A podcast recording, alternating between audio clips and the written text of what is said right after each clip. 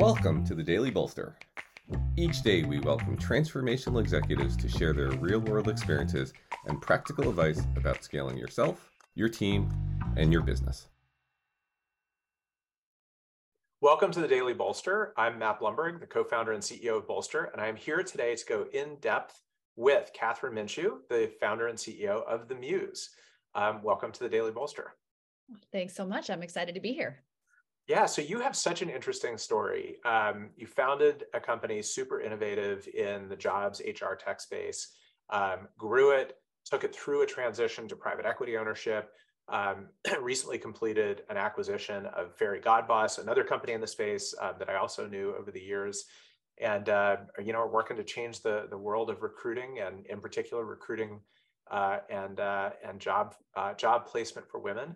So I'm excited to talk to you a little bit about your journey today. Yeah, I was to say, ask away. I'm an open book. Let's start at the beginning. What gave you the idea for The Muse? It really came out of my own experience and wanting something that didn't exist. My own career journey, I'll give you the very short Cliff Notes version. I moved to the Washington, DC area when I was about 12, and I decided shortly thereafter, I know what I'm going to do with my life. I will be either a CIA agent / international woman of mystery, or like a State Department official. And I think in retrospect, it was partially loving the cosmopolitan and international nature of DC. There was a television show, Alias, starring Jennifer Garner. One of JJ Abrams' first shows, was really big on TV. And I just loved the character of Sydney Bristow, who was a double agent. And I liked history. I liked international relations. And so, with the sort of uncomplicated worldview of a teenager, I was like, great, I got it all figured out. And I went through my entire educational career thinking I knew what I wanted. I majored in political science. I learned French and Turkish. I interned at a variety of different international organizations. And luckily, in 2007, I had the chance to work at a U.S. embassy in Nicosia, Cyprus, with a secret level security clearance. And I realized, oh my God, this job is nothing like I thought it would be. And as much as I have so much respect for everyone that I worked with and for people that work in both the Foreign Service and the intelligence community, I realized that was actually not at all the right job for me. And, so I was like in my early 20s, full of quarter-life crisis angst. I ended up getting recruited by McKinsey & Company and moving to New York to be a management consultant. And candidly, I didn't really love that either. And I started thinking can I love my job? How would I know if I liked a job or a company or a career path before I started? And now I'm catching the thread here. Yeah, exactly. Now you can start to see why it led me to The Muse. But McKinsey was also really interesting because as a consultant, you drop into different companies every couple of months. And I started to realize that all of these companies that might look the same on the outside, 3 of the biggest 5 banks in the country, for example, they actually look really different on the inside. Their culture is different. The way they communicate is different. And so when I was looking to leave consulting and move in a different direction a couple of years later, I was really struggling with how do I understand what these options actually look like on the inside. And, on one hand, I had a bunch of hedge funds and banks and things recruiting me. I was also using Indeed and Monster.com and LinkedIn. And the online job search experience was so bad that I remember thinking, I cannot believe that someone has not improved this. And specifically, I can't believe that there aren't more tools for job seekers to understand what is the culture, work environment, communication style of a company? What benefits do they offer? What will my life be like if I join? And so I ended up founding The Muse because I wanted it to exist and it didn't. And I started to realize that other people wanted it to exist too. And today The Muse serves roughly 6 to 8 million people every single month, over 70 million people a year. And we serve, all genders, but we do have a majority female audience. When I first started The Muse, we were exclusively talking to women. But then we had so many men coming in and saying, hey, I love what you're building. And this actually would help me too. And it doesn't exist for anyone. And so it was that recognition of a broader problem, but a broader opportunity to really change the way people looked for work. And for companies, and this is the last thing I'll say, and then I'll stop my monologue. But, I think it's so interesting. As a society, we used to treat companies and jobs as these indistinguishable things. Oh, you want a sales job? You want an engineering job? Here's 5,000. But, and by the way, media organizations love to publish the 50 best places to work. I think that this is as silly as publishing the 50 best people to marry in Boston or in New York or wherever, because who you should work for is much more dependent on who you are as a person. What do you value? What sort of environment, motivates you? What sort of things drag you down? It's exactly the same as most human relationships. Some people are looking for, a kind of high velocity lifestyle. Other people want security, stability, what pace, what, I could go on, but I am just fascinated by how we create better matches. And I think it serves companies because instead of having someone showing up, clocking in and out, trying to just do a job, you have someone who actually thrives in your environment. Research has shown that enthusiasm correlates with like 15 points higher IQ. So it's not just about, getting a workforce, it's getting the right force, getting the right people who show up and really care about what your company is doing. That is so true. And it's certainly been my experience over the years. I think, obviously I've never worked at your company and you haven't worked at mine. I think they probably have a lot in common in terms of the way they treat people. But I think regardless of how you treat people, it is true. Every company is different and every human is different. And figuring out how to most effectively make those matches is really important. And I think something that, it's easy for people to say, oh, I don't like interviewing for fit because, that creates groupthink or, that means I'm just going to hire people who are just like me. And I actually think that's not true. I think, values and fit are incredibly important, but they're not just about what people look like. They're about the kind of place, the kind of environment, as you said, where people will thrive. Yeah. And honestly, you can take most good things too far. I think that, I love the point you're making because I think that there is a difference between we hire based on fit, so everyone should look and feel the same, or everyone should be like super cool to hang out with, at a bar. Like that's not fit. But if you have a company that is really fast paced, don't ask stupid questions, go, go, go, hard charging, people should know that and they should proactively opt into it. And you know what? It's interesting. Sometimes you have these articles about companies with hyper aggressive company cultures that are published in the media. And sometimes applications go up because there's a certain type of person who's like, yeah, I want that. Awesome. Great. Fantastic. What I think is important is giving people enough information to make an informed choice. And by the way, it benefits the business because if you hire someone who shows up at your company and hates working there, they will not be a great employee for you and they will not be a long tenured employee for you. And this is what I also think sometimes gets lost. It's not just about the cheapest hire, the fastest hire, getting a butt in the seat. It's about getting somebody in the role who is going to be successful and ideally tenured. And that requires finding some level of the right fit.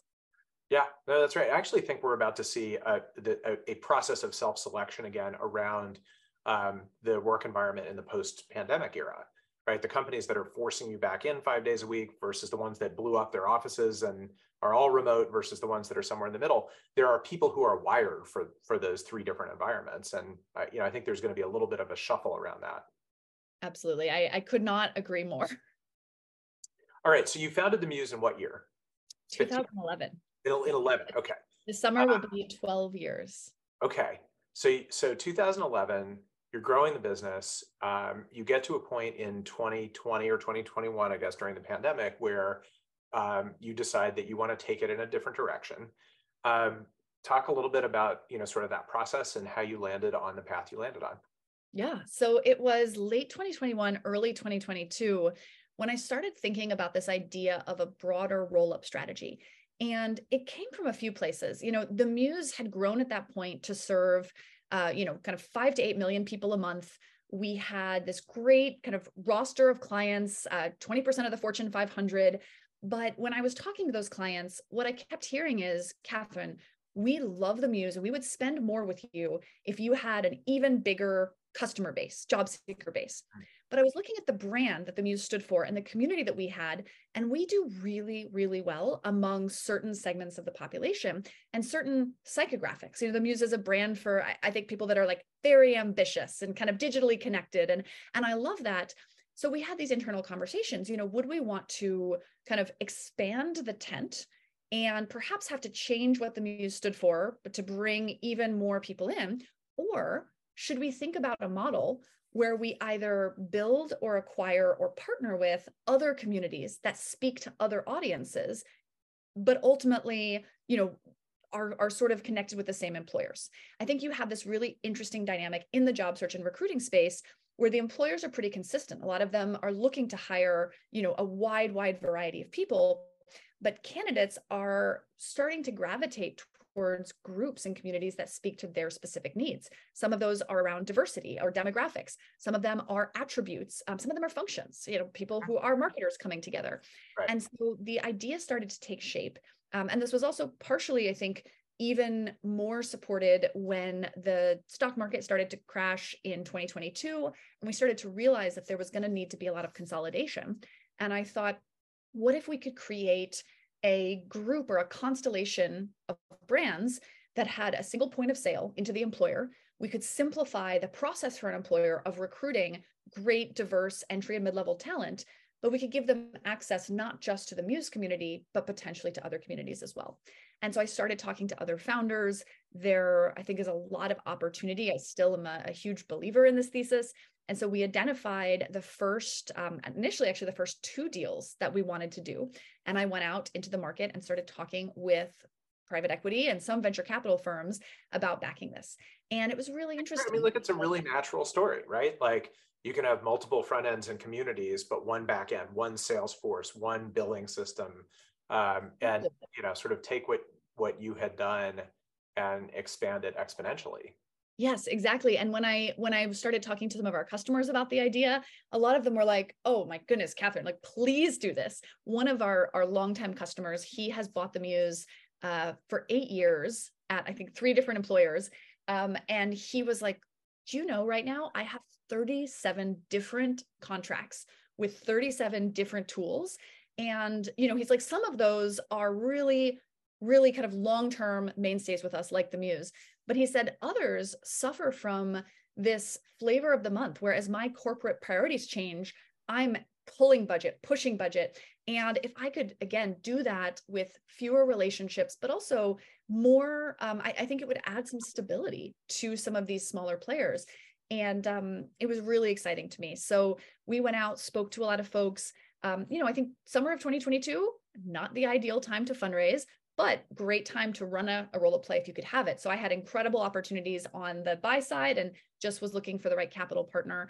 You know, is a kind of process like you'd expect. There were a lot of people who said, we love you, Kathryn, we love the idea, but go out and, you know, buy the first company or two, integrate it, then come back to us. And I'm like, well, if I had the cash to do that, I wouldn't be in your office right now. But ultimately, we ended up getting the process to a point where we had a couple different offers on the table. The private equity partner that we chose was really excited about the roll-up plan as well. And we signed a term sheet with them and then started the process of our first acquisition, you know, basically a couple of days later, and completed it a few weeks after kind of our main investment closed. So those kind of moved in parallel. Yes, it actually did. And by the way, a lot of people told me that I was crazy. They were like, you can't do both of these at the same time. And you know what? In a perfect world in which I got to choose every variable, would I do them sequentially? Yeah, probably. But that's not the world we live in. And the world we live in was, this deal is going to go away if I don't have the ability to move on it soon. And frankly, I think for a lot of the investment backers we were talking to, I don't know that they would have been as excited if I was like, I'm going to do a roll-up theoretically. No, I was like, I'm going to do a roll-up, and these are the companies that I'm going to acquire in this order. And this is what the businesses look like when you put them together. And so that level of depth and clarity was very helpful. It took a lot of intensity and work to pull it off. But you know, we closed and announced the Fairygodboss acquisition in October of 2022. And it's been really exciting to kind of bring the two brands together. Again, we sell to very, very similar employers. We had, I think, about 45 customers in common, and then several hundred customers on each side of the house. And then from the team perspective, we've been able to learn a lot. Some places, you know, they made certain choices that were different, and in some cases, theirs were better. In some cases, process kind of going through. Interesting. So, so your first one is done. It's 6 months. You're 6 months in.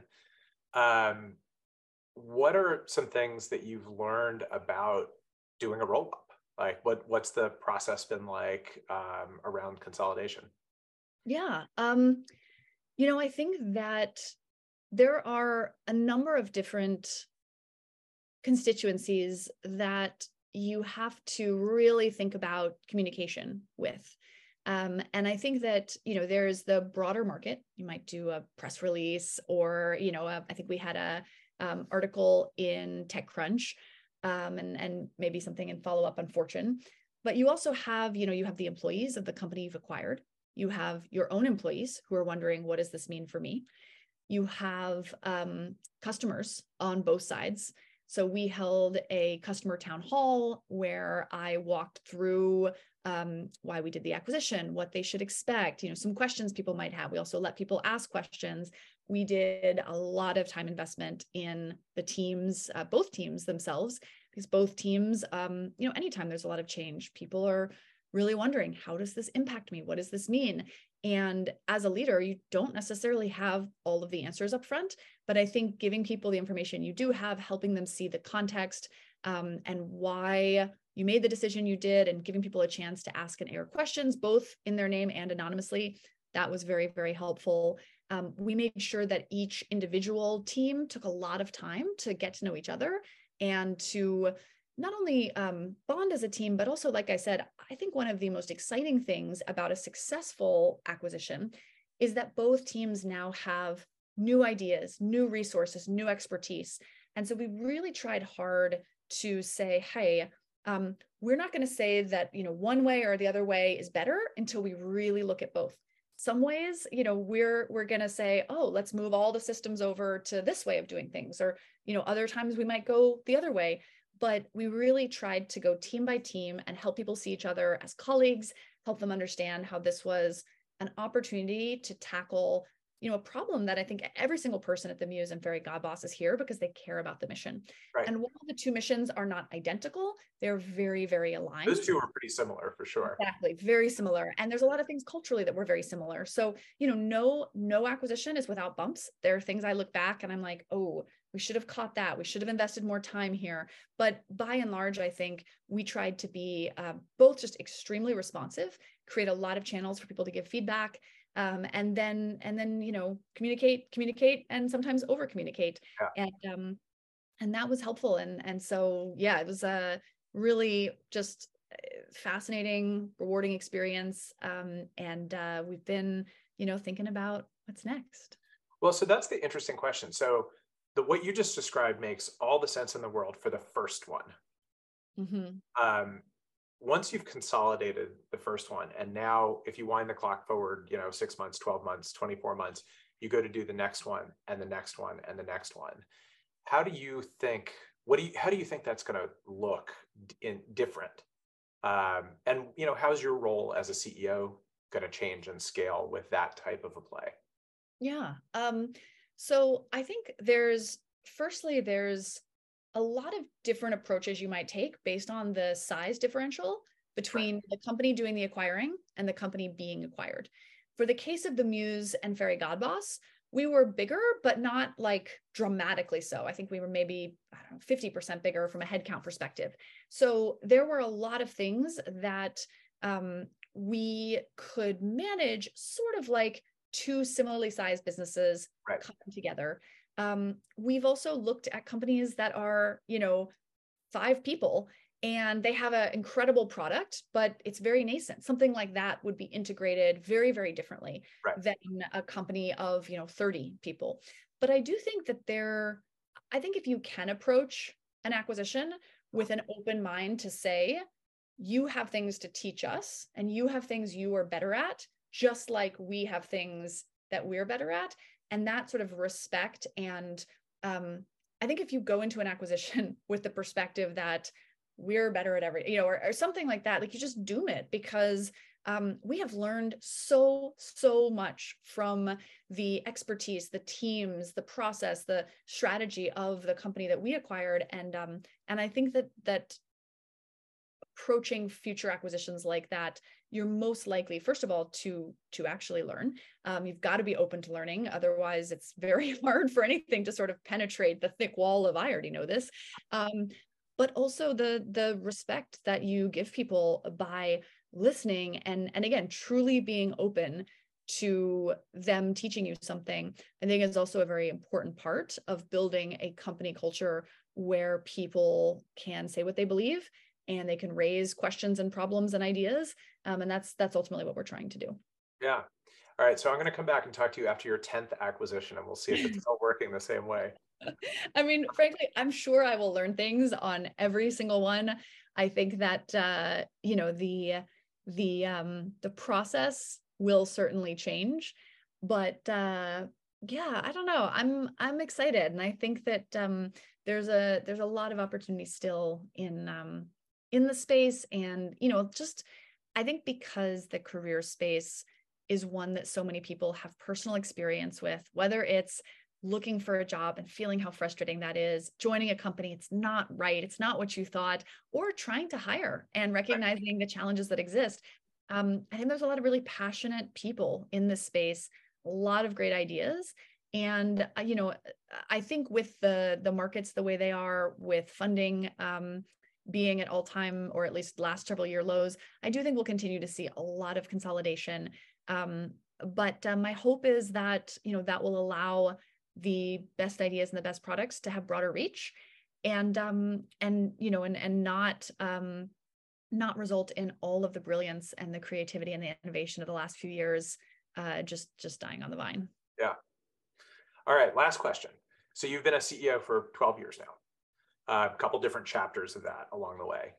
If you could go back to younger you, maybe not the day you founded The Muse, but sort of a year in, 2 years in, when you were still like trying to figure out product market fit, or you had product market fit and now you were trying to figure out how to scale.